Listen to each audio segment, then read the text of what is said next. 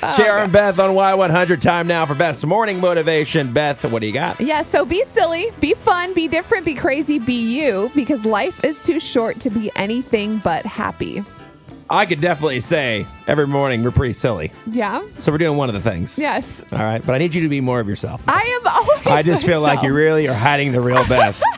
Everybody asks me that. By the way, they go, "Is she really like that?" I go, "Absolutely." Meet her in person. Meet her uh, at the grocery store.